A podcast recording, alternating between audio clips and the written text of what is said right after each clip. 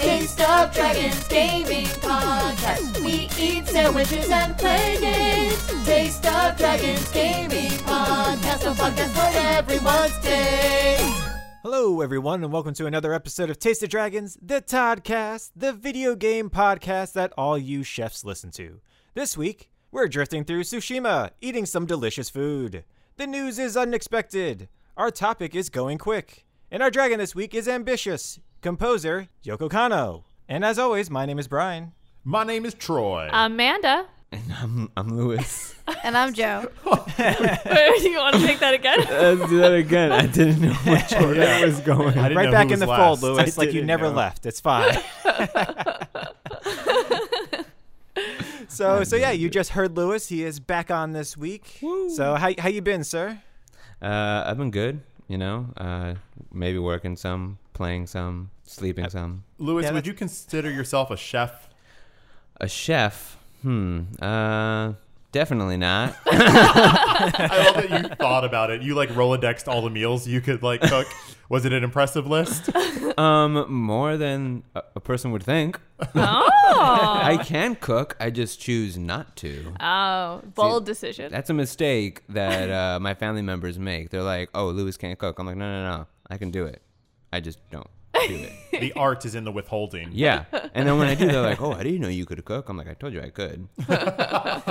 But like peanut butter and bread is so much easier. Yeah. Or I'm you like, don't eat bread, so peanut butter and pe- celery? peanut butter, and And butter? just on a knife. I don't know. Peanut butter on a spoon is magical. I don't know. Get Bingo. one big scoop, a nice all Yeah. hunk. It's like an ice cream that never melts. It's like yeah, popsicle. Joe's face is so disapproving. It usually is. That's what I'm, I'm. That's what I'm used to seeing. I mean, now you guys get to experience it now too. marriage jokes. Marriage. But yeah, it was, it's nice having you back here, Lewis. Um, Nice being back. after being off for about three or four weeks. So Yeah. Wow. We missed you. yeah, it, all the all the ghosts of Tsushima jokes and, and discussion have been going on I without know. you. Oh gosh, I you were could've- the one person that was most hyped. Yeah. about I know. And then I missed so many talks about But it. So That's okay because you're That's here for the final one. Oh yeah. the big one. the best Mm. one. That's right. the best. So uh, so yeah, let's uh, let's get into it then. What are What you you playing? And uh, yeah, how about this week? I'll start us off. This week, I played a game called Driftland: The Magic Revival, and uh, with a name like that, I was very not sure to think about it because I was just. Um, this is one of those games that I was just scrolling through my Steam's list or my Steam, you know, Steam game list that I own. Your and I saw it was steamed on list. there. It's been in there for a while, just It has steaming. steaming, steaming mad that I haven't played is- it yet. To clarify, this isn't Griftlands, right? No, no, this is Driftland. With a D. Okay. With the The D, D, correct. The magic revival. What's The Magic Revival. Like a like you're just like a thief. yeah, I think Griftland is a game that's coming out. Yeah, Griftlands is a uh, is like a Slay the Spire type game. Yeah. I'll, Cool. Yeah. So, uh, but Driftland though is a uh, real-time strategy game in RTS, uh, and it is to, to best describe it is so you start off and you you are on a, a floating island, a a drifting land, if you will. Oh, And- I get it. This whole time I thought it. Oh, I thought it was about race cars. Yeah. yeah, right. oh man, horse that would be great. Yeah. Oh yes. That's Drift a great name. corners.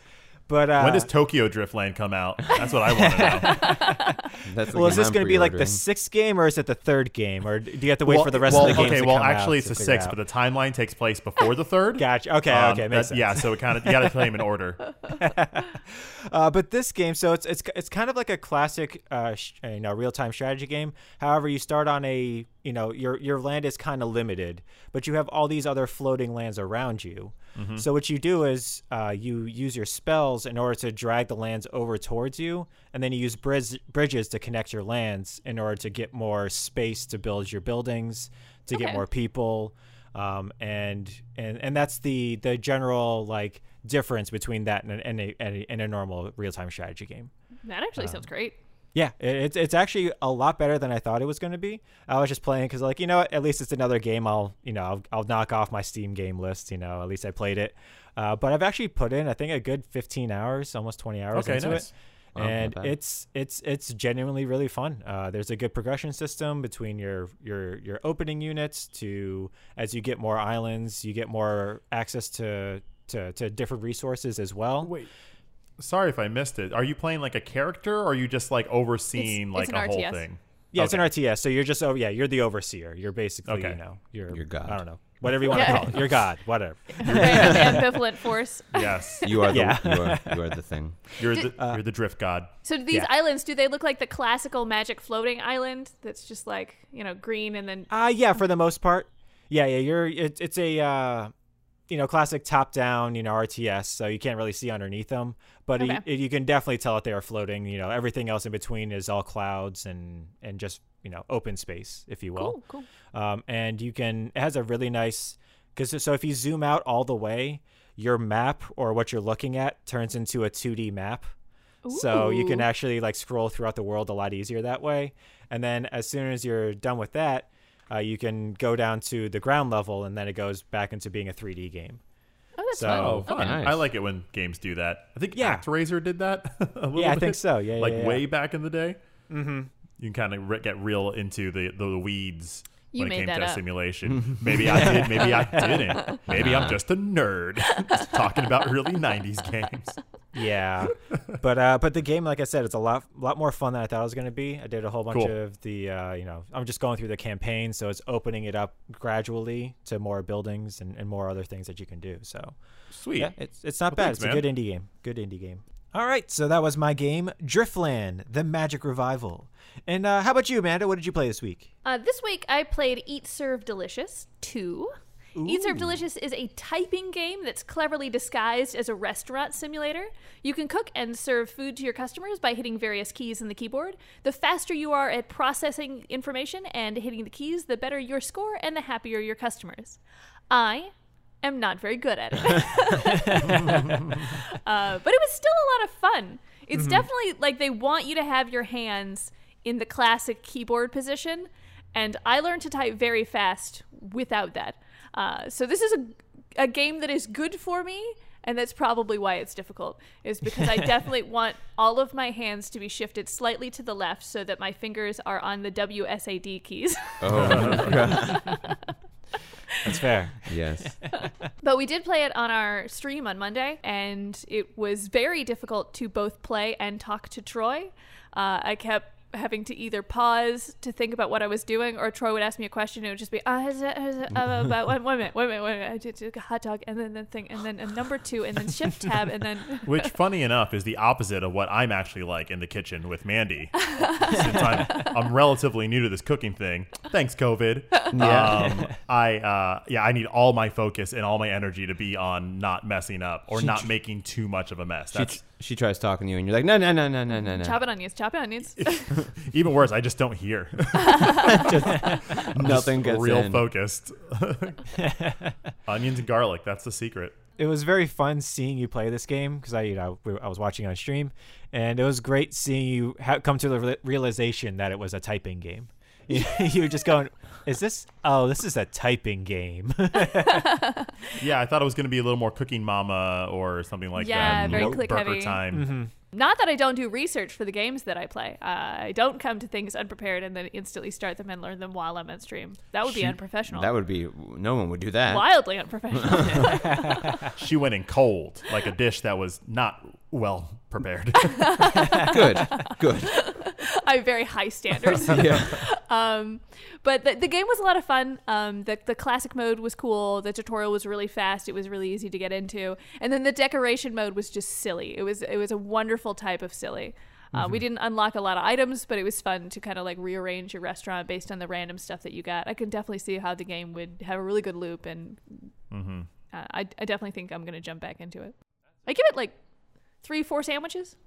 yeah, yeah. It's good. Uh, I- I've always praised this game or Wait, these who- this group of games for looking for the food looking very good. So how how did the food look to you, as far as you know, presentation wise? I played a lot in like a chippy, like a chips and burger kind of like fry 'em up. Um, So that food looked very good. I think I would like the food more if I were in a different restaurant. I'm kind of off fried food right now because um, I'm getting old. it's not as easy to eat. And then, funny enough, when you stop eating fried food and then you try to go back to eating fried food, your body's like, no. My, my body gives me the poops. That happened to me today. But yeah. You know, you know, COVID has taught us a lot of things. You know, guys. Thank you, COVID. we yeah. weren't allowed to get fried food for a while and then when we could go back to getting fried food it's like oh i'm gonna get some french fries and then i ate too many potatoes and my body was just like now you can't stand up now you're just gonna feel horrible for two days Did you ever wonder what it was like to have a basketball just directly in your lower intestine? now you do. Now you do. There you go. Bam. but uh this game was nothing like that That's this good. game was That's fun. good. yes All right. So that was Cook Serve Delicious 2. yes yes Eat serve delicious. I thought. Nope. Is it cook? Oh no, it's Cook Serve Delicious. I Yeah. wrote the, the name of the game down wrong. Uh, It was she lost that typing game too. no, this Yeah. was a test for all of you, Oh. and you failed except for Joe. Hey, I got it right. I'm the one that said Cook Serve Delicious. I'm the only one that listened to her. yeah. oh, I, got see it what you right. mean. I see what you mean. Yikes. Actually, that was the real test. yeah, because now thinking about it, eat, serve, delicious doesn't make sense. Unless you are a mama bird That makes perfect sense. Yeah. feeding your babies. then I guess, That, yeah. that would be eat but delicious. There you go. you say blah, I say serve. spell out blah. Spell blah. That sounds like a really weird like DJ call outs. I say eat, you say Blah. Blah. Blah. All right. Well, so yeah, uh, and then that brings us to uh, the final game, which Lewis finally gets to talk about. Of which, uh, spoiler alert, this is going to be very story heavy, uh, very ending heavy. You know, so if you don't want to hear about it, don't listen to it for the next. I don't know.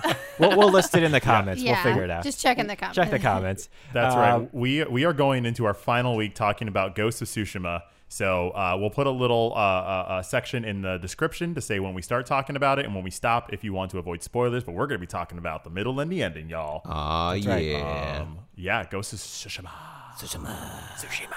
Okay, here we go. Uh, so your horse dies. Dude, Yo, yo, that, when that happened, I was, I think I was like on mic with you. Yeah, we and were streaming. You were streaming. We were and- streaming live Ghost of Tsushima, but only my screen could be seen, and I was Yeah. past this part. But Lewis was playing his own game, um, but he was talking to us while he was playing, and I knew he was coming up to this moment, and I knew we were live, and, And I'm he- gonna do my best rendition of Lewis doing this. oh, oh my god, oh my god, no, no, beep beep, you can't beep, oh beep beep, I can't, no, beep beep. Ah!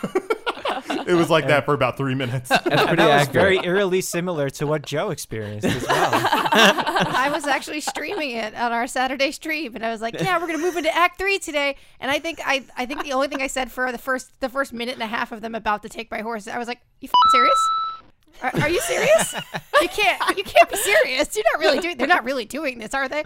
And then, he, then, then the really miserable crap starts, and you're like, "I think I'm about to cry. I'm crying. I think I'm, Yeah. I'm. Those are tears. I am so upset right now. I'm not playing I this game remember, anymore." I remember you having to go get tissues. Hey, Is Yep. 2020 just really bad for horses? Uh, spoiler: uh, Last of Us. Oh yeah, Uh, Shimmer. Oh, man. Shimmer, doesn't make it. Shishima, Yeah. Tashima, Yeah, Tish- Tsushima. Tsushima. Tsushima.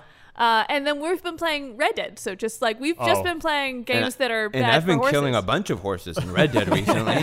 so this is an apology to all the horses listening to our podcast. Yeah, we thought we had it bad. Yikes, bad year for horses. this is for the horses. Um, but but this is a horse that they give you in the beginning of the name. You pick from three. You get to pick the color of the horse, and it even tells you you get to name the horse, and it says pick carefully because this is the horse that'll stay with you t- for the rest of your journey. It tricks you. It tricks you.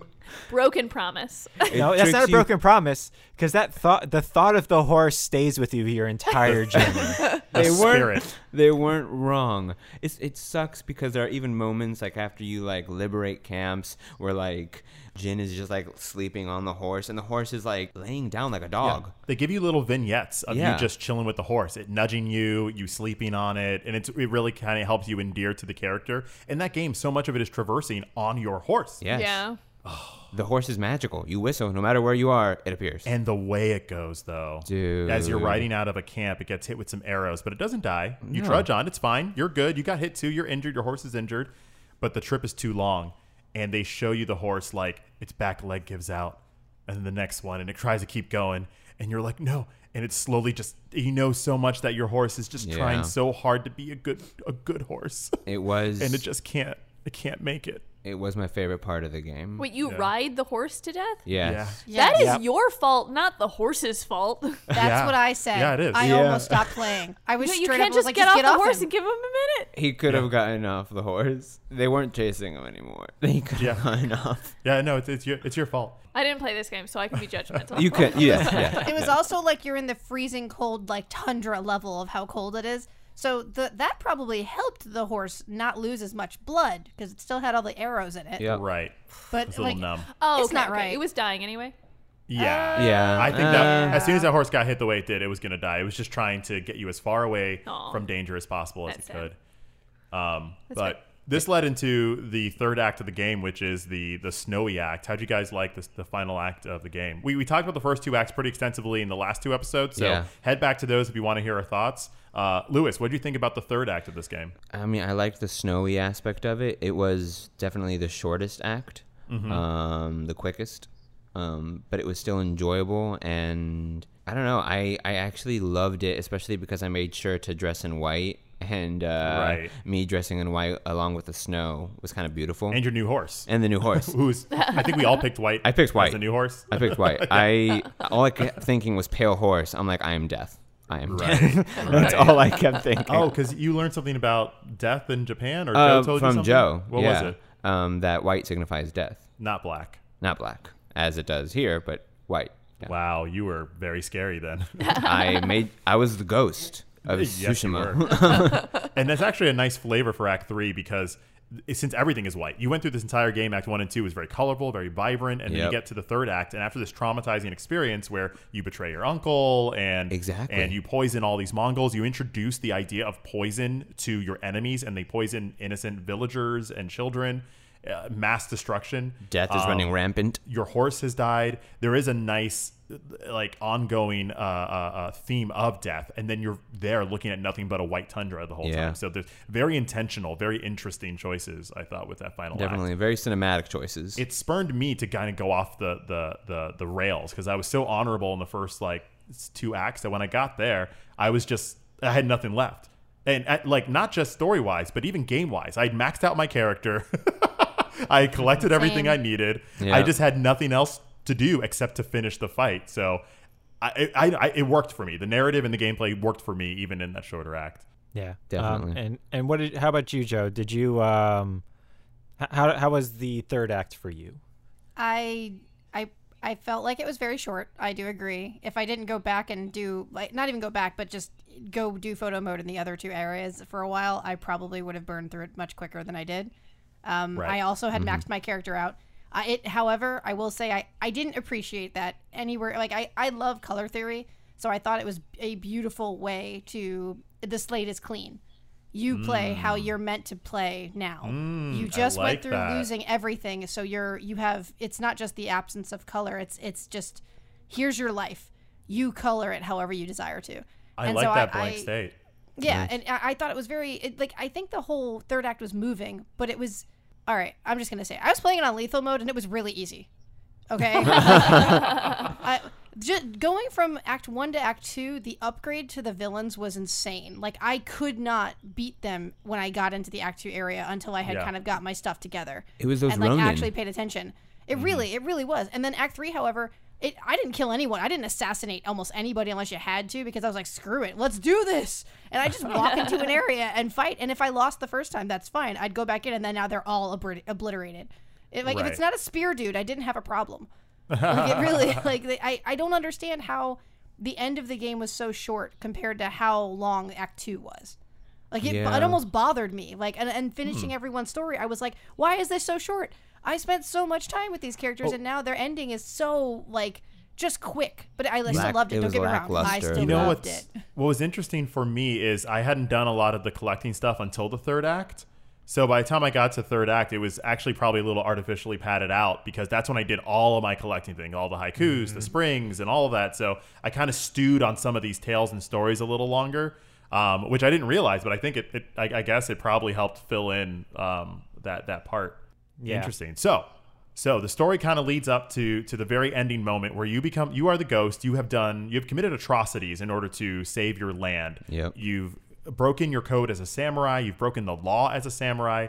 And when it comes down to it, your uncle who you saved in the first act comes up to you and is like, "Hey man, I love you, but you broke the law, and I'm ordered to take your head, or to to, to you got you got to answer for all the crime." Yeah. And you're like okay, let's let's do this. And I don't want to fight, and it's very sad. And no, neither of you want to do this. You write a haiku about it before you fight your uncle, Legit. It- and then you face off. You fight him. You beat him, and then a choice comes So, up. so do you both write a haiku? You write a haiku, and then he writes a haiku, and then mm. If- whoever's haiku is better wins. It's a, hai- it's a haiku off. A haiku battle. he, Haiku battle. you read his haiku, and you're like, oh. My haiku is better. Uh, oh, that's six syllables. Damn it. Your haiku sucks. There we go. Hi- My haiku is better. It's only five seconds. oh, we'll look at it. We'll, That- we'll count it later. I thought we'll Th- look it that up final later. That final fight was also took place in the most beautiful area Yes. I think uh, I've seen in the game. It's a graveyard with a tree with these bright red uh, leaves cascading down. Yeah, just constantly falling like an immortal tree. Did you guys go to that area before the final fight? Um, you went there to visit your father in the second act Yeah, I went there on missions, but I never just and- went there to take pictures. and to talk to Yuriko, the old your old uh, Yeah. nanny. I should have Okay, gone there I- to take pictures. I went insane in that area and spent probably like four hours just taking pictures in it. So when they told you where you were going, I was like, "Oh, we're gonna go to where that maple tree is in the cherry blossoms." a, a good place to end the game. Yeah. Yeah. So so you fight your uncle in a in a in a beautiful duel and you win and for the first time in the game it gives you a game altering decision. yep, for the first time. Your uncle is on and his knees. Your uncle looks at you and says, "You know, do me the honor, take my life, finish this." And on the screen you get spare him or kill him. Joe, tell me about that. Tell me about that moment. I spared him. I, I couldn't take his life because I spent the whole game not wanting to take life Yeah. that didn't need to be taken. Okay. So like, I, I couldn't do it. I, I looked at him and I was like, even though it's dishonorable to not kill him, I'm Yeah. already filled with dishonor. I've already been. My clan has been disbanded. My name means nothing. I will have nothing to me. I can, Mm-hmm. you know what? I can afford to have nothing a little bit more than, and he can live and hopefully train someone and train people to be better. There you go. Okay. Nice, nice. And and and how did that transpire in the game? So it uh, he's on his knees. The sun is Mm-hmm. is setting behind him. It's beautiful in this maple tree filled cherry blossom area. Their sun is flowing down, and it says on the left, "Spare him," and it says on the right, "Kill him." Press a button. You decide, and when you decide, I I, I desperately want to know what you guys did because I I was like. This is I. I probably should kill him. I probably should because then I could be survive. Right. No one will come after me if I kill him. But right, right. So Lewis, what did uh what'd you do? I uh I chose to kill him. I decided to give him the honor of killing him. And what were your reasons? Um, I think, uh, I, as the character, yeah, his honor was technically uh, gone, but um, his uncle still had honor, and he wanted to not take that honor away from him by essentially just being like, "Oh, you're not worth killing," even though that wasn't wouldn't be his reason. That's how his uncle would take it. Um, so I decided to let him live, and I'm glad I did. Purely for a costume choice. That's right. You do get different costume based on what what you do. yes. yeah. what did you get? Wait, no, no, Oh. Troy. What did you Oh. choose? Um, I, I, I uh, my gut chose to spare him. Um, uh, But, it- your, it- but your conscience. but, But your my- fingers. but my, in my, my retcon, I killed him. I think I prefer him dying because I went, I, I beat it on hard, and then I went back and on did it on lethal because I wanted to say that I, I got I finished that fight on lethal, um, and I, I killed him the second time. Um, I wanted to spare him the first time because I I did understand that I'm writing, we are questioning what honor is, and it's no longer the idea of of black and white. This is honorable. This is not. It's all in the gray area. So when when you don't when you spare him after your uncle calls you dishonorable, and you're just like, you're right. I have no honor. I'm not going to kill my family. It, it just shows you that honor is subjective and, and it's almost more honorable to not take the easy route and, and kill him in, in a certain way. It's easier to let you live and us repair this relationship or attempt to. Right. It was it was better not to kill him, but make him change, which was harder on him, but maybe better in the long run. Exactly. Um, but when I went back and did it on Lethal and I killed him, I was like, "Oh, this is the end of a samurai movie." if, Yeah. if this if this was a samurai movie for real, it ends with your uncle uh, uh, going down because he looks at you with so much love and pride and just says, "Like, you know, I will see you soon," and Yeah. you guys finally repair that relationship in that moment, and Yeah. it's so beautiful. Oh, because what he says, he he literally says, "Find me yes, in the next life," Yes. and I'm like, "Oh, that's Yes. that's nice." So, so I wish that I killed him in my first playthrough, um, not just for that beautiful moment, but also because you get a sick white outfit. Hell yeah, super ghost. Yeah. Okay. You, yeah. Okay, so when I finished it and I, I turned everything off that night, I was like, man, I really want to know what Troy and Lewis did. And then I said, I think Troy probably would have spared him. And then, and then Brian goes, yeah, Lewis hasn't finished yet. I'm like, he's going to kill him. and Brian's like, really? I'm like, yeah, because Lewis will be probably the only one of us who would be like, no, like you, you have to finish it the way it's supposed to be finished. This is it. Like Troy, I think will have a heart like me. But now I'm thinking, now I'm thinking I made the bad choice because I'm the only person who spared him and refused to go back and change that because I didn't want to know because I made my choice. Yep. You're, No, yeah, Troy- you, you committed. Troy made both choices, which is the most Troy of choices. It is it's definitely the most Troy of choices. But do you have both outfits now? Because I I, do, only I have, have- one. I have two separate saves. and let me tell you, if you guys platinum the game, you get a sick new outfit for your for your ghost outfit. It's like it's like translucent and like shiny red and teal. It's very uh Taste the Dragons teal. yeah. I love that one. That's the one I wear now outside of Yeah. the the traveler's outfit, which I don't need to wear anymore. That's because I pretty found cool. it. Yeah. And the honest truth is, I will never get that outfit.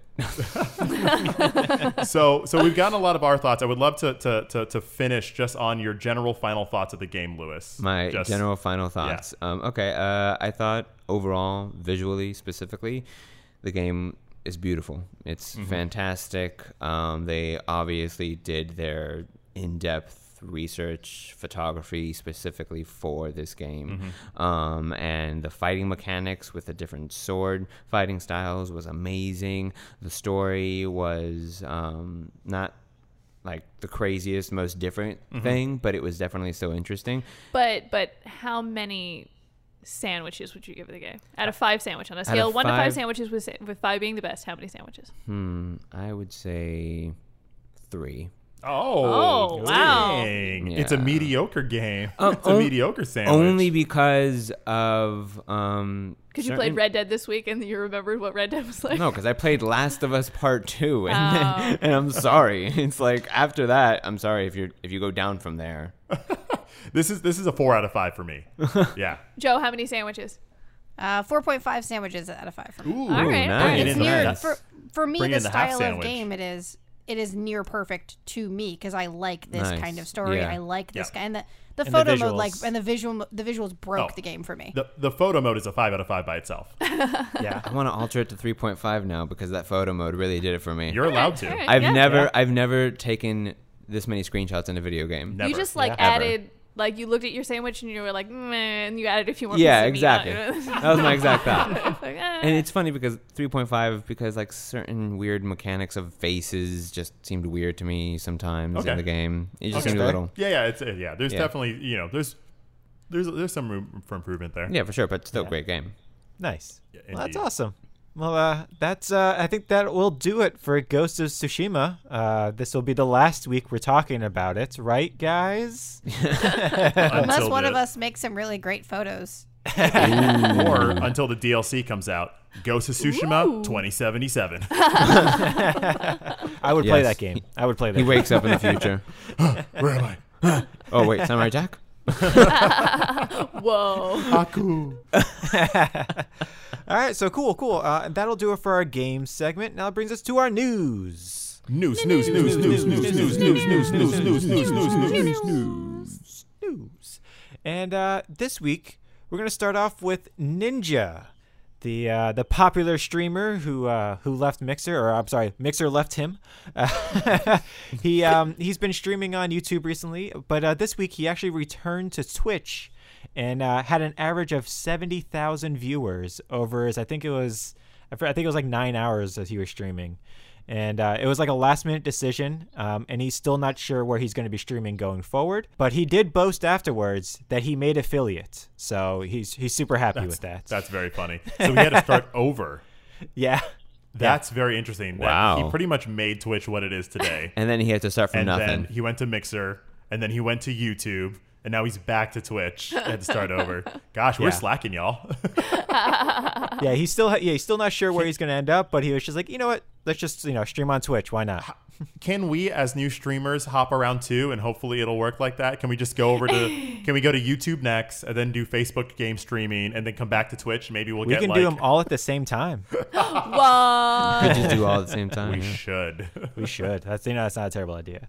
Uh, and then also ninjing his way back, Doctor Disrespect returned to streaming to over 500,000 people on YouTube. He put up a 24-hour like just blank stream uh, beforehand, and then he went live uh, after 24 hours and uh, Did started people know streaming he was like going to nothing go live, happened. or it was just like watch and hope something Wait, happens? was It he was allowed to come back? It's on YouTube, so Oh, it's okay. not Twitch. Oh, okay, that's why. So so he's during the actual stream, he started talking about it, but he still has not stated why he was banned from Twitch. Uh, though he did state that his lawyers are handling it, and uh, he didn't think whatever it was warranted the Twitch ban. Okay, So we still don't Was know it, what it is was it because lawyers. Was he in blackface? Oh god. yeah, right.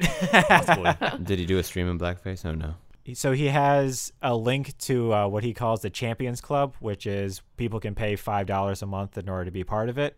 And uh, just during his first stream, I think he had over fifteen thousand people sign up for it. So making ri- the richer richer. Good job, guys. Uh, uh, but also on rocky grounds, Rocksteady, makers of Batman Arkham series, announced their next title will be based on the Suicide Squad. And uh, we'll find out more details during the DC fandom on August 22nd. Grumble, So- grumble, grumble. It should have been Harry Potter. Grumble, grumble. I know. Yeah. I know we're not supposed to be super excited about leaks, but I'm really super excited about that leak. I know, it. I know. J.K. Rowling's in a thing right now. I'm hoping that's why they didn't announce it. Is they're like, hey, can Yeah, you just stop enough. posting on Twitter so we can release this content? Just go ahead and just Could you remove just, yourself like- from this fiction that we love. Stop ruining yeah, yeah. things. Thanks. Yeah, I think the, Uh, the, the, the leading theory is that it's going to be Suicide Squad uh, kills the Justice League, if I remember correctly. okay, that sounds Oh awesome. whoa. That's the leading that sounds theory. great. Yeah. You know what? I like Harley Quinn. I, I like Deadshot. Let's do it. Yeah, see. why not? I'm curious to see how they do it. They Agreed, did well with the other Batman games. Yeah, So but yeah. Suicide Squad is a group as opposed to maybe just it's Batman. multiplayer.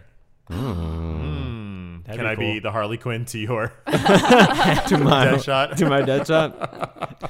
oh, As long as Killer Croc's in it, I'm fine. That's all I need. All I need Killer Brian's Croc. Killer Croc. Y'all better get in on this and, and get dibs on your Suicide Squad members. I want to be that lame guy that climbs walls that dies 15 minutes into the film. I want to be him. Oh, Done. I no don't know problem. who. Neither do I. Nobody That's does. That's okay. And uh, there was a scare with the uh, an executive order earlier this week related to Tencent, the owners of Riot Games, uh, the people who had a forty percent stake in Epic and a minority stake in like pretty much everything else in the gaming world. That's Um, the TikTok people. Yeah. No. Um, no, no, no, No? that's not the TikTok. Oh, uh, it was just it was a part of the same executive order, um, and it Oh, okay. seemed as though the White House banned any business dealings with any company in relation to them, which, as I just mentioned, is a lot of things. so um, it was a pretty hectic day, day and a half, where people didn't know what was going on. Uh, but it was later clarified that it was only related to WeChat, a chatting app that Tencent owns. Okay. So So, so for a brief moment, the our our illustrious president uh, s- made a comment that made it sound like they were going to stop doing business with the largest video game organization in the world. Yikes. Yes. Oof. Oh, and it was actually in the executive order as well. Like if you've read all the, like it was Yeah. very ambiguous, which is why people didn't know what was going to be going on. According to the internet, um, Tencent um, owns 136 billion dollars of assets, of video game assets. If you compare that to to Disney, Disney owns 190 billion. So they're like right Wow. behind Disney. That's how big they are. Oh my Yeah. And the idea of President Trump being like, "Yeah, we're not gonna do business with them anymore," and you were like, "What? Excuse me? Uh, Yeah. Mistakes. What?" Yeah. Get So- off my epic Fortnite skins, man. Mr. Unpeely is not happy about this. Troy just thinks he's angry at TikTok. Yeah. I mean, It's fair. Yeah. It's fair. Angry at Gen Z. Oh yeah, absolutely. Uh, and then also unexpected is some news coming from Nintendo. Uh, they released their best-selling Switch games list, and as of June 30th, Animal Crossing has sold 22.4 million copies, Yikes. Uh, which only puts them behind Mario Kart 8 Deluxe as far as total units sold, uh, which means they've time. beat out. Yeah, which means they've beat out Breath of the Wild, Smash Brothers, like anything Wow. else In four months. in four months. Just damn. I heard they sold more copies than Breath of the Wild and Smash Brothers combined so far. yeah, yeah. Um, that that is very impressive. I mean, Yes. Animal Crossing is the game of the year. It's, It's yeah. the game of the quarantine. I was about to say, I'm like, it's the game of quarantine. it's the quarantine mascot. Just Tom Nook. Yeah. What if Tom Nook started the quarantine? Uh, I believe personally, I think Mario Kart 8 Deluxe only beat it because it was included in the Switch bundle for like a mm. full like mm. year or two. So they're mm. probably counting that as well. I don't know if probably. they are, but I think they probably are. Oh, give it one more. Give it one more month. Yeah, Just one more. yeah, it'll be up there. yeah, it'll be. But just the fact that it's you know the second highest selling of all of Switch in just four months is crazy. Crazy. Manda's mom has Animal Crossing. Yeah, she Yeah. got a Really? Switch to play Animal Yeah. Crossing. Yeah, Yeah. Wow. Like that's that's the reach of this game. yeah. That's real. She hasn't played a video game since I was nine, and Oh, she wow. owns Animal Crossing. That's awesome. That's I awesome. mean, yeah. Got to That's switch and everything for it. yep. Oh yeah. Wow. She only got a Switch light, but it's it's okay. I mean, still. Hey, the fact that she was able to find one is pretty oh, good. Oh, honestly, I've been looking for one, and yeah. She's, she got it on QVC, just for Oh, anyone out there. There it is. searching. Oh yeah, that that makes sense. That's very mom. yes. Uh, and then the Sony State of Play happened, and Troy has all the details. Yeah, so State of Play was last Thursday, and it was pretty fun. They definitely set expectations appropriately. It was going to be indie games and VR games for the PlayStation 4, and a little bit of content for PS5. It's a really smart move that Xbox kind of messed up when they were like, "This is going to be the biggest, uh, you know, thing ever," and then it was just like indie games, uh, previous Oh, State of Play. yeah. So uh, PlayStation set the expectations a little bit lower, and it really paid off. Um, some highlights from this: they the new Crash Bandicoot game. Uh, it's about time. Uh, debuted. It looks exactly like a Crash game, so it looks fun. 2D, you know, uh, behind the back. It you can play as like different characters. Um, I didn't see really any elements of them messing with time travel, but I'm sure that'll get get shown a little more later. Um, Hitman is going into VR. So first person VR Hitman, where you're literally Really? taking the string and putting it around people's necks. It's, it's a little sad because part of Hitman is you dressing up in the costumes. That and is in first person, you only see your hands. So Yeah. it's a little bit. Of I a wonder if you but- have like a cowl or something, Mm-hmm. or maybe maybe there's like a bunch of mirrors everywhere. you have a VR, right? we do Maybe have a your tie like whips in the wind in front of you, like maybe yeah. in the face. You put on glasses. yeah, You you have a VR. When times get better, I want to play it. that'd be cool. That'd be cool because they also showed more footage of, of the Vader VR. Oh, wow, nice. And it's not just you're playing v- Vader; you're playing as someone who's also going up against Vader. So Oh, okay. I'm Oh, a little skeptical about that. Uh, you got your lightsaber and stuff, and I'm just I, I just don't trust uh, those games right now in VR. I'm always afraid it's not going to be like how I want it to be. Also, like leave Vader alone. There are more than one Sith in the galaxy. Come on, man, Yeah. pick a Yeah. different Sith. You're not going to win that fight. Yeah. It's not gonna happen. Because we know how he dies, Yeah. so we know that you lose. Yeah. so what's the yeah, point? honestly, anything that has to do with Vader, I'm like, okay. I- and I think at some point you are Vader, so I think it kind of maybe goes in back A little, little back Still know what, there. still know how he does. yeah. Um, they showed more Spelunky 2. They had um, uh, the developer really go deep on Spelunky 2. Awesome game. One of the best games of the last generation, in my opinion, and many others. Um, so Spelunky 2 looks great. It's just more of the same and even better. Multiplayer is going to be added online multiplayer, which is a big deal. Uh, so that'll be great.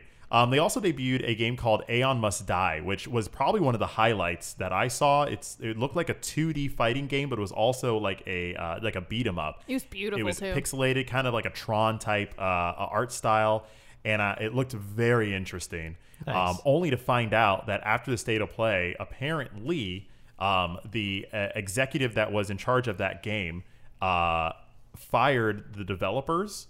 And without their consent, took the footage and sent it to, to Sony State of Play Whoa. anyway. It, it, it was it, it's not necessarily that it's theirs or not theirs, but there is a legal um uh, uh there's there was a legal There's a uh, legal dispute battle around the IP over it right, right now. now. So it's not it's not it shouldn't be taken and used for anything right now until Right. it's sussed out where it lands. Right. But they didn't care and they sent it on the Sony and Sony aired it. So Wow. a little yeah, they bit weren't they weren't paying folks, and they people Yes. did work, and then Jesus. they they you're supposed to get a sign up from development before you release anything. Yeah, of they didn't do anything. Yeah. it's just Nope. it's really complicated right now. So That's the developers up. pretty much outed them, and they had a whole Dropbox with all uh, all their claims being um, kind of uh, se- se- uh, second or you know backed up, so Mm-hmm. everyone could see everything about this case and be like, "Yeah, look, this is what they did. So what's up?" yeah, Uh, fine, release our trailer. Here's all the other things you did. Yeah. Everyone can just see it now. So Yeah. there's uh, some good stories on that if you want to go a little deeper, but it's uh, kind of weird and kind of sad for the for the developers of that game. And also, it looked like a great game, and I don't think it's gonna come out anytime soon. Now that Doesn't I seem like that. it. No. Um, but overall, it was a pretty cool uh, state of play. A nice little nice little little jolt to your video game week. Zip zap. Nice. Yeah. Zip zap. That's cool. That's cool. And then uh, now to end on a good note for the last piece of news, uh, World of Warcraft honored Byron Reckful Bernstein, uh, who committed suicide earlier this year that we've talked about before. So they honored him with an in-game P- uh, PC actually named Reckful, and uh, it's not just any PC, but it's a rogue trainer that you can learn from inside the game.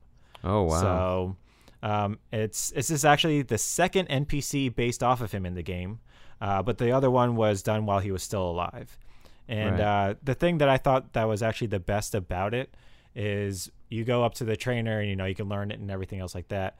But when you you can actually say another voice line to him, so they actually have it so that you can tell the NPC it was good seeing you again. Wow, that's wow. that's really sad. Which is But- yeah, but it's it's really powerful to me. I like Yeah, It's a way the of fact that you know you, you know somebody that you know that you've known forever or that you've seen for a very Yeah. long time you can like, see them um, in game and actually tell them that it was nice seeing them again which is It's I like a was really living- awesome it's like a living tombstone. Yeah. Yeah. Yeah. yeah absolutely so so yeah that that I think that was a nice little fitting bit of last news so so good for good for Blizzard and uh, and good for good for Reckful but now time for the other best bit of news it's gonna be Turnip for what Turnip for what?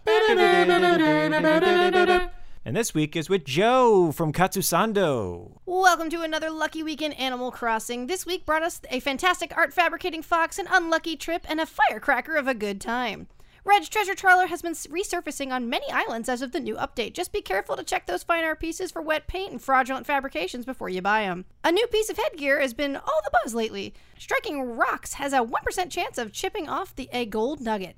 That gold nugget could be the lucky DIY for a King Tut mask. However, this heavy headgear is quite unlucky. Be careful while running in this large headpiece, for you will surely trip and fall.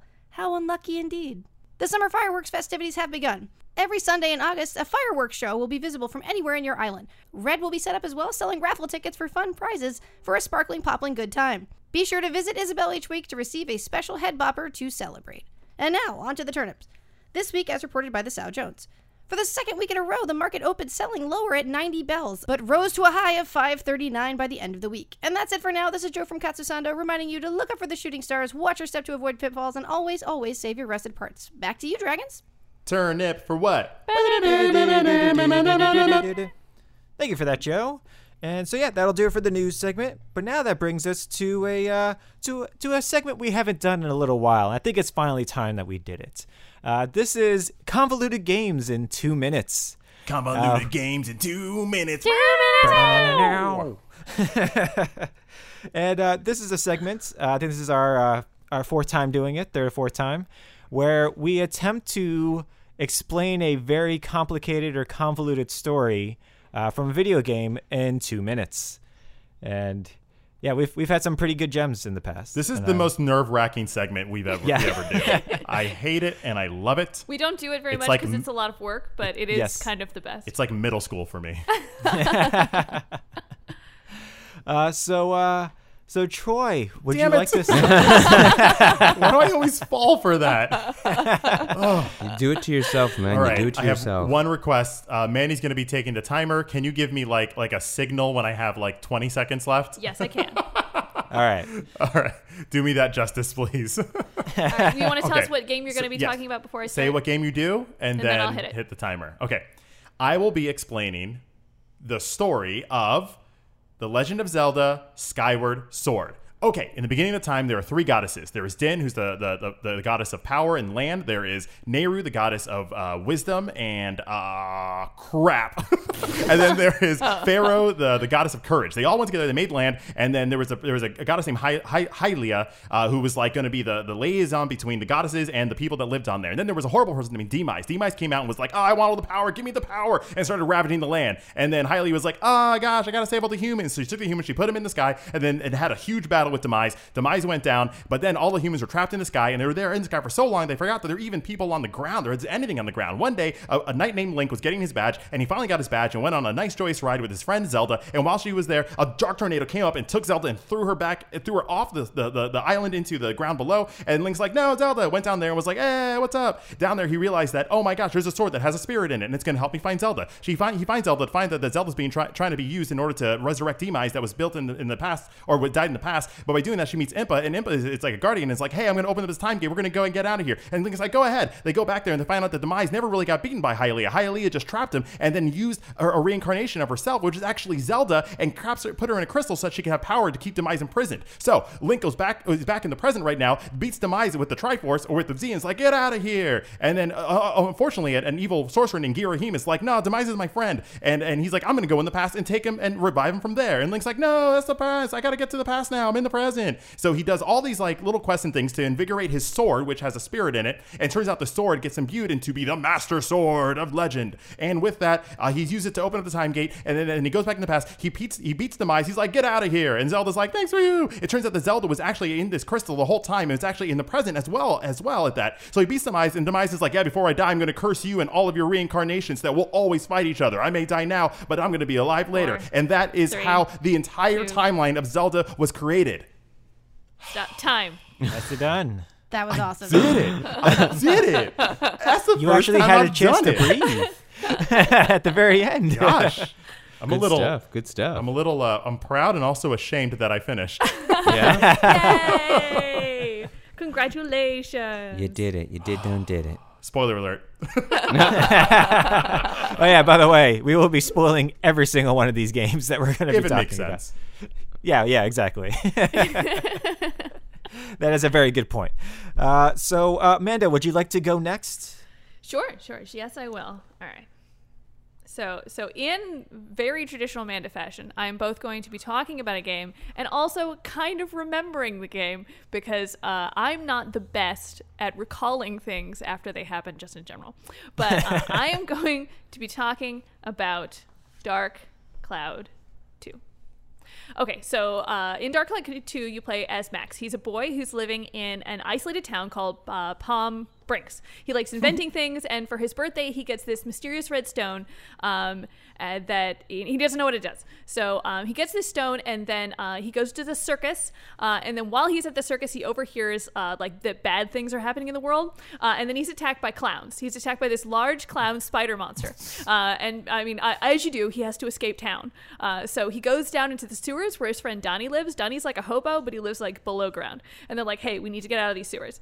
So uh, they travel through the sewers really fast. After Donny gives him a gun, Uh, and then when they get outside of the sewers, the train is working again. The train wasn't working before because, um, unbeknownst to Max, is none of the rest of the world exists anymore. Is he's been in town and the rest of the world was destroyed, but no one's telling them. So he has to uh, go to this forest area where there's these gnomes that are kind of drunk on juice, and he finds this lady Monica who's from the future, and she came back into the past to help uh, recreate the world that's destroyed by this guy named Griffon. He uh, he destroyed it for reasons. Um, and uh, you fight a moth who's also a lady, and then you return the lady back to the gnomes who are so grateful that they tell you that the next place you need to go to is this canyon area. Uh, you go through the canyon area and you want to revive these sages, but one of the little sages is sick, so you have to cure this like sick girl in order to uh, move to the next area, which is where the Loch Ness monster is. And then after you save the Loch Ness monster, who's actually kind of good, uh, you go to a volcano where there's this giant weapon, and you fight this guy named Gaspard. He's on an airship. Uh, and then after you go through that area, uh, you have to go through all the previous areas again in that kind of like fetch quest kind of thing. Like, hey, go back and talk to Nessie again. Um, and and you have to like uh, upgrade your trains so that you can go into the future and fight Griffon. And then you find out that he's kind of been doing it for good reasons. And then the character Monica that you found in the forest area is gone, but you you end the game and everyone is safe except for the bonus level, which is also kind of cool. All right, and that's Time. two minutes. I think I Nice. fell off after drunk on juice. I heard gnomes drunk on juice, and I was like, I couldn't get my mind off of it. "What?" Brian's played it. It, it made yeah. some sense. Yeah, yeah. and just the beginning, clown spider. They, they Yeah, were it's a too they were too busy being drunk on gnomes that were drunk on juice. That's what it was. They didn't they Sipping didn't on understand. gnomes and juice. All right, uh, I will go next. So Amanda did Dark Cloud 2, which is a level 5 game. I did another level 5 game that was released immediately after this. Uh, and my game is Rogue Galaxy. So, Rogue Galaxy, you start off, your main character is Jaster Rogue, who is, you know, your average teenager who's living in space on a desert planet. You know how it is. And so he's going around, and uh, and so he's like killing some monsters that are inside the town because they somehow got inside the town. And uh, while he's doing it, a guy shows up called the Desert Claw. And so the Desert Claw helps you, like, you know, round up some of these other monsters. And then he like sees some other people and he goes, I gotta go. And he somehow, for some reason, gives you his sword, which is one of the legendary seven star swords. Uh, called the Desert Seeker, and you don't know for the reason why at the at the time, but you find out later in the game that the Desert Claw is actually your dad. So, uh, your dad, he met your mom uh, while he was wandering the desert of this planet, and uh, your mom, uh, which you find out later as well, is is related to the Star King, who is the ruler of the galaxy from 50,000 years in the past. And the people who are descendants of the Star King, though, have a special power that they're all that they can pretty much do whatever they want for the most part. So uh, he gets mistaken for the Desert Claw uh, because he has the Desert Claw sword, and so he gets uh, brought aboard a ship called the Dorgenark. Uh, and on the Dorgenark is another person called Kisala, and Kisala, uh, unbeknownst to her at the time, but you find out later, uh, is actually from a planet called Mariglen, uh, also known as Eden, which is where everybody's trying to go to. But because everybody thinks that Eden has a lot of uh, uh, treasure, so everybody that's like what all the pirates are going after. Uh, but unbeknownst to them, though, is that Eden slash Mariglen has been closed off from the rest of the world for ten thousand years because uh, there's a, a- an existential threat to the galaxy called Rune, uh, which is brought about by another creature called the Mother, and uh, her mother, uh, Kisala's mom, is also the queen Five. of Mariglen. Four, So, three. and uh, yeah, that, Two. that's that's that's all I can explain because there's a lot more. That felt like two hours. I was looking at Mandy like that had to be two minutes. That had to be what you is what is what is happening to time right now. Holy crap! So I both explained only the beginning of the game and the very end of the game. That's all I explained. Cool. In the middle, you fight a bunch of stuff. yeah, and only two of the seven characters that are in that game, by the way. There's also a talking cat. Of course. Yeah. Of course. It's it's awesome. All right. Who's, who's first mate on the ship? He's awesome. Uh, so Joe, uh, would you like to go next? Sure. I haven't played any of these games in like eight years or something like that. All right. Um, but I will be talking about the first 18 years of the the Kirby adventures. First off, we're going to start in a very important place called Planet Popstar. There is a country, country there called Dreamland. Kirby lives in the Dreamland. King Dedede, a very large, very well dressed, royally looking penguin, decides he's going to steal everybody's food and have a giant midnight snack. In the first game, Kirby decides he's just not cool with that. He's going to steal all the food back from Dedede, beat the crap out of all his friends, and then redistribute the food. No matter what anyone says, he didn't eat all that food. He does suck. He doesn't eat everything. So then we move on to a very interesting game called Kirby's Adventure. Uh, in this game, a thing called Nightmare shows up. It is just a blob of nothingness. It shows up and it poisons the fountain of dreams and gives everybody bad dreams and makes it so that nobody in Dreamland can have peace. So King Dedede decides, I'm going to steal the Star Rod and I'm going to go after this dude. He gets possessed. Kirby beats the crap out of him, then chooses to use his possessed body and beats the crap out of Nightmare instead, putting the Star Rod back where it goes, giving everyone peaceful dreams, and hooray. It also gives you brings us to another story, which is in Kirby's Dream Land 2, and that's when you get the chance to ride Rick the hamster. It doesn't matter what else happens in this game. That's the best thing that happens in the game. but that being said, Kirby uh, meets Meta Knight, and he decides he's gonna he's gonna try and stop this bad thing from happening. A dark matter shows up, re-triggers Nightmare. Nightmare then pops back in and decides it's going to corrupt all of the things and create a, its own planet called Dark Star. And Kirby sees him. Him and Dee are like friends, so they're like, "Hey, let's go beat this guy up together." They do. It's awesome. But then they're not really friends. There's an even worse bad guy that makes even worse dark matter in Dark Star named Zero. And Zero decides he's going to go to this one place where uh oh crap, I can't remember the name. Uh, I can't remember the name of the place. Oh no, Kirby oh, Land, no. Dreamland. It's not. No, it's uh, it's it's- it's, Detroit. uh, you know what? It's a place. It's another planet. He goes there and he steals their things, and then he, he decides he's going to possess and corrupt all of their shards, their crystal shards, and then seventy four of the shards pop out to everywhere else. You get different powers. You can combo four, everything, three. and you beat the crap out of him with a love love stick. End time. That's actually the end. Yeah. oh gosh, I just learned. I think King Dedede is actually the main character of Kirby. He kind of is. And what was the name of That's that stick? awesome.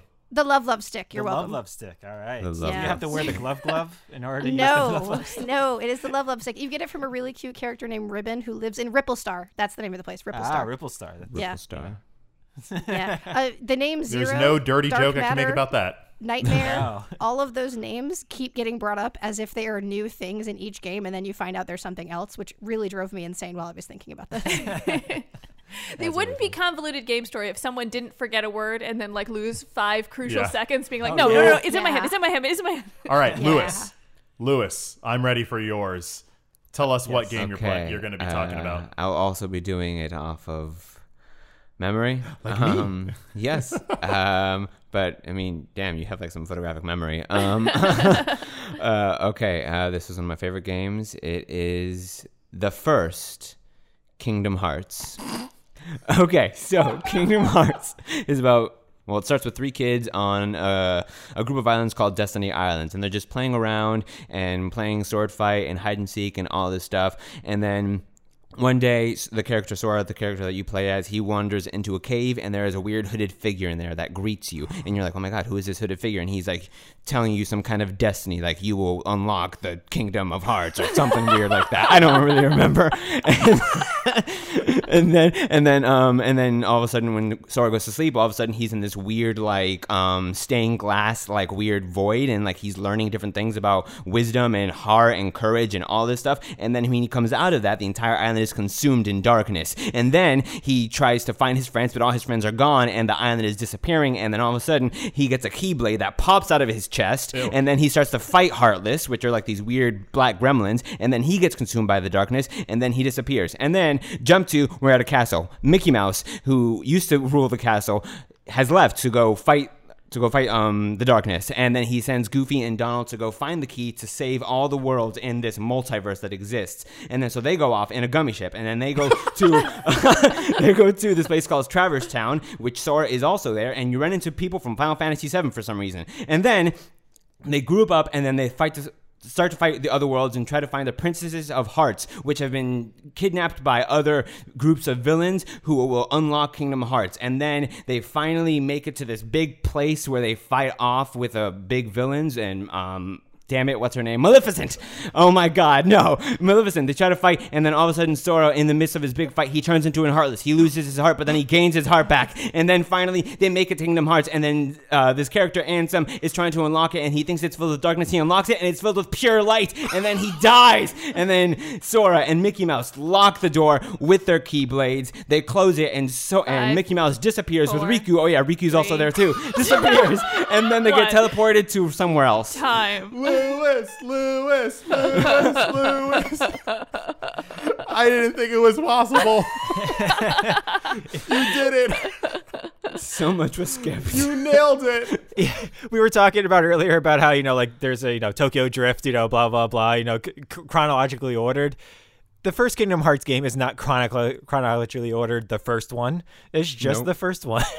Correct. Oh, that was beautiful, man. that I don't know great. if you need a new monologue for auditioning down here, but I think you should. Uh, You mentioning Riku as a footnote was my favorite part. in like the last 10 seconds. Also, there's a Riku. At the end, it's like, oh yeah, Mickey Mouse and Sora. Oh yeah, and Riku's there too.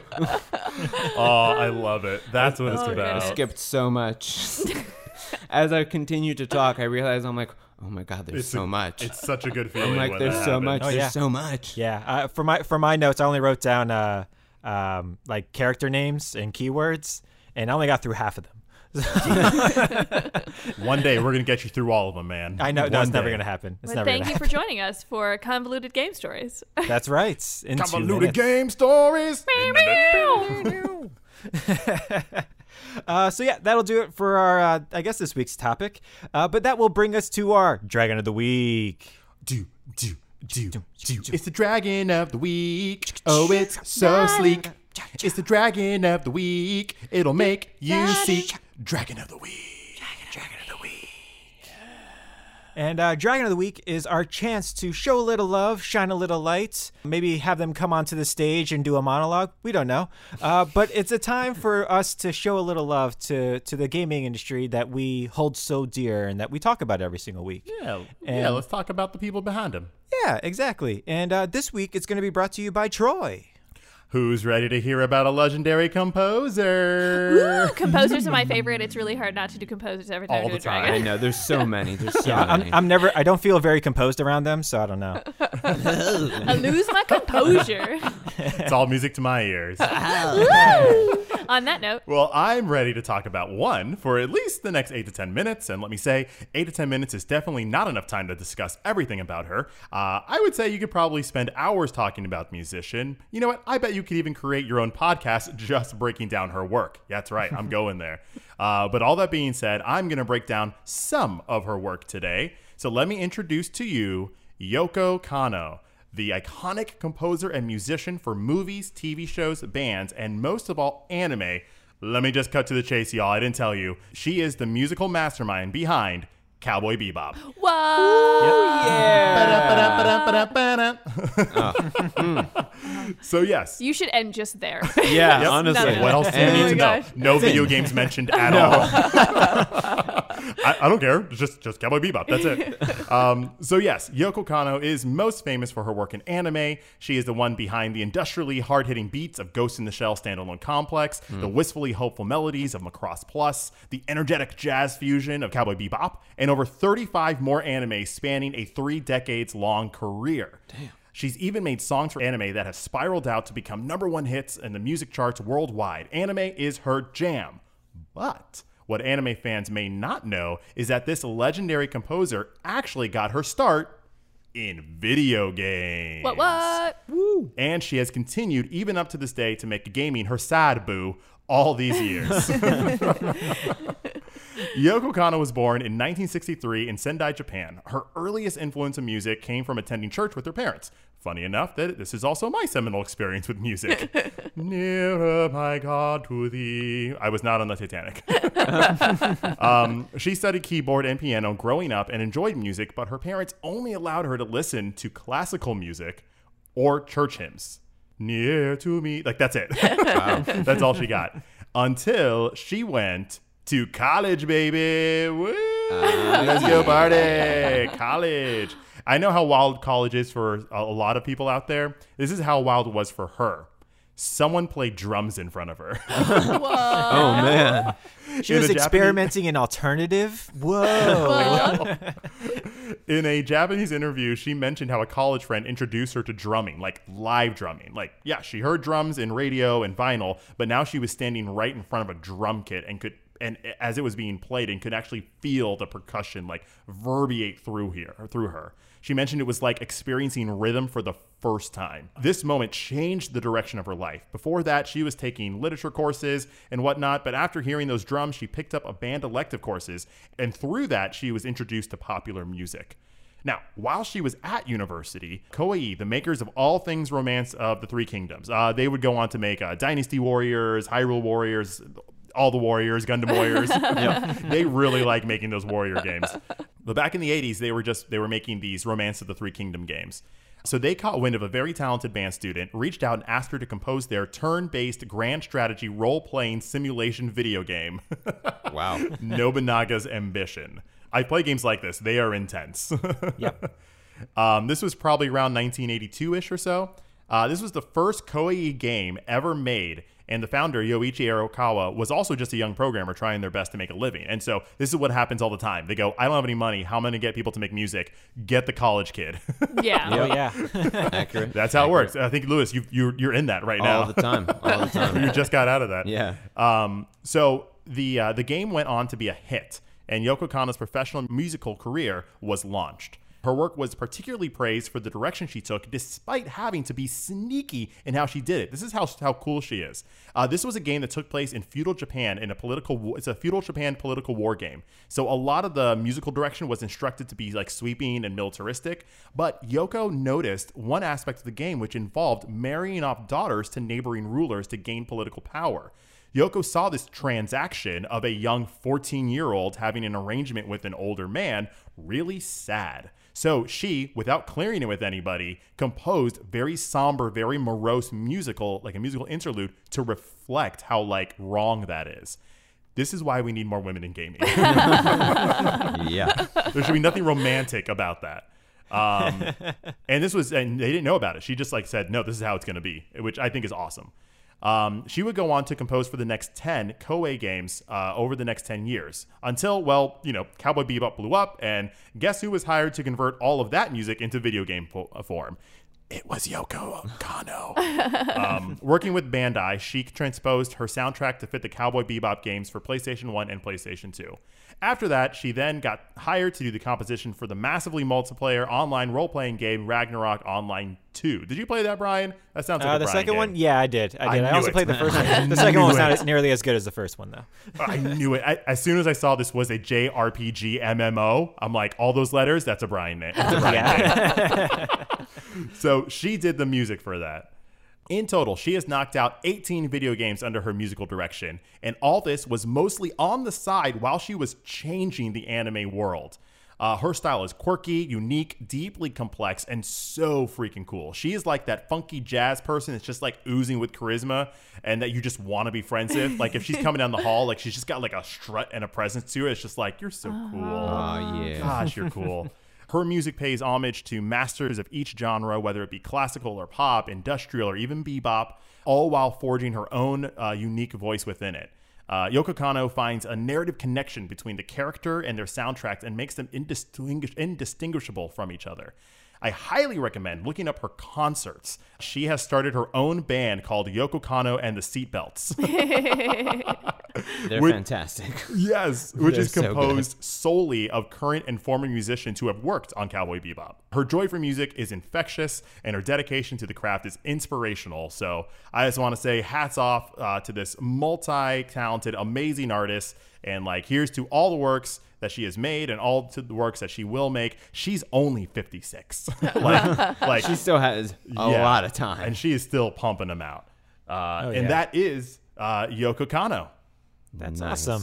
Yeah, I know. Um, uh, uh, Joe knows a lot about Yoko as well because that was a very big uh, influence on Joe as well, right? Yeah, when I got it, uh, my dad was very much like her parents. I listened to a lot of Italian operas and classical music only when I was a kid. Uh-huh. So I, when I got into uh, like high school, was when uh, Escaflowne came out, and her she's the composer and uh, there's so many so many different anime that she had composed for and Mm-hmm. I I could not believe that her work with seatbelts. I mean that her band is amazing. So it, it's good. I I I've actually listened to the podcast that you were talking about. Ah, nice. I, I love I love her music. It is and, and everything she works on has its own style. It really Yeah. does. Like and, and even though it has its own its own way that she decided to play it out or to how to make it, it's got another it still has her unique twist to it and I, I love her. So yeah. Yeah. Good choice, man. Good choice. Oh yeah, yeah. She Very good choice. Yeah, like yeah, her anime stuff alone Yeah. is I'm, I'm, I'm can hoping speak volumes. they use her music for the live action Cowboy Bebop. They would be dumb not oh, to. they have to. They'd be dumb not They to. have to. Oh yeah, It would be yeah, no, absolutely. I would be shocked if they didn't. Yes. Like genuinely shocked. it should not be called Cowboy Bebop if it doesn't have Yoko Kanno on it. Yeah. Yeah. You know, if, if I don't hear those trumpets in the intro, Yeah, they have about four seconds to make that Yes. work, and then if they don't, If then they don't, I think I'm like, they'll "Man, I'm lose everyone. I'm like, I'm good, thank you. All right, well, cool, cool, cool. Well, that will do it for this week's episode. Ba-bum, ba-bum. Uh, but you can always find us online. Check us out on Twitter for the latest indie news and indie game news on a daily basis at Taste of Dragons. Also, check us out on Instagram if you want to uh, be cued into all the events we have going on at Taste of Dragons. Check us out on Twitch. We uh, stream primarily every Monday, Wednesday, and Saturday at Taste of Dragons. And most importantly, oh, I was going to plug this Saturday, but this comes out after this Saturday. That's right. you can plug this Wednesday though, because we'll be uh, we'll be streaming some Fall Guys. Uh, That's possibly right. with our uh, our friend Prince Baby Boy. yes. Yeah. What he said. Playing some games. That's Games, right. games, games. Come we chat might with do it us. more than that. Yeah, we might do it more than just Wednesday. We might do it Tuesday as well. We'll figure it out. Yeah, but check it. Yeah, check us out on Twitch is what we're trying to say. We're trying. We're starting a new online uh, streaming presence. So We're get still on out figuring there. it out. Um, and also, if you made it to the end of this podcast, if you feel you're you're able to, go ahead and throw us a, a, a little a little rating, maybe a little a little Yeah. say, a little review, maybe throw that into our uh, into our, our Apple Podcasts or wherever you're listening to your fine podcast. We want to know what you think. want to know what you think, and it, it definitely helps us grow as a as a podcast. For in sure, for sure. That's right. And uh, send us some DMs if you want to uh, get a little bit more uh, a little bit more in depth with what we could be improving or not improving, whatever you know. Yeah. Them DMs. But yeah, yeah. So yeah, find us online. Uh, but that'll do it for us. As always, my name is Brian, My name is Troy. Amanda. I'm Lewis. And I'm Joe. and we are. the Taste of Dragons. Have a great week, everyone. Hi, Lewis. Yeah, thanks for Tell us about tell us more about Riku. Taste of Dragons Gaming Podcast, a podcast for everyone's taste.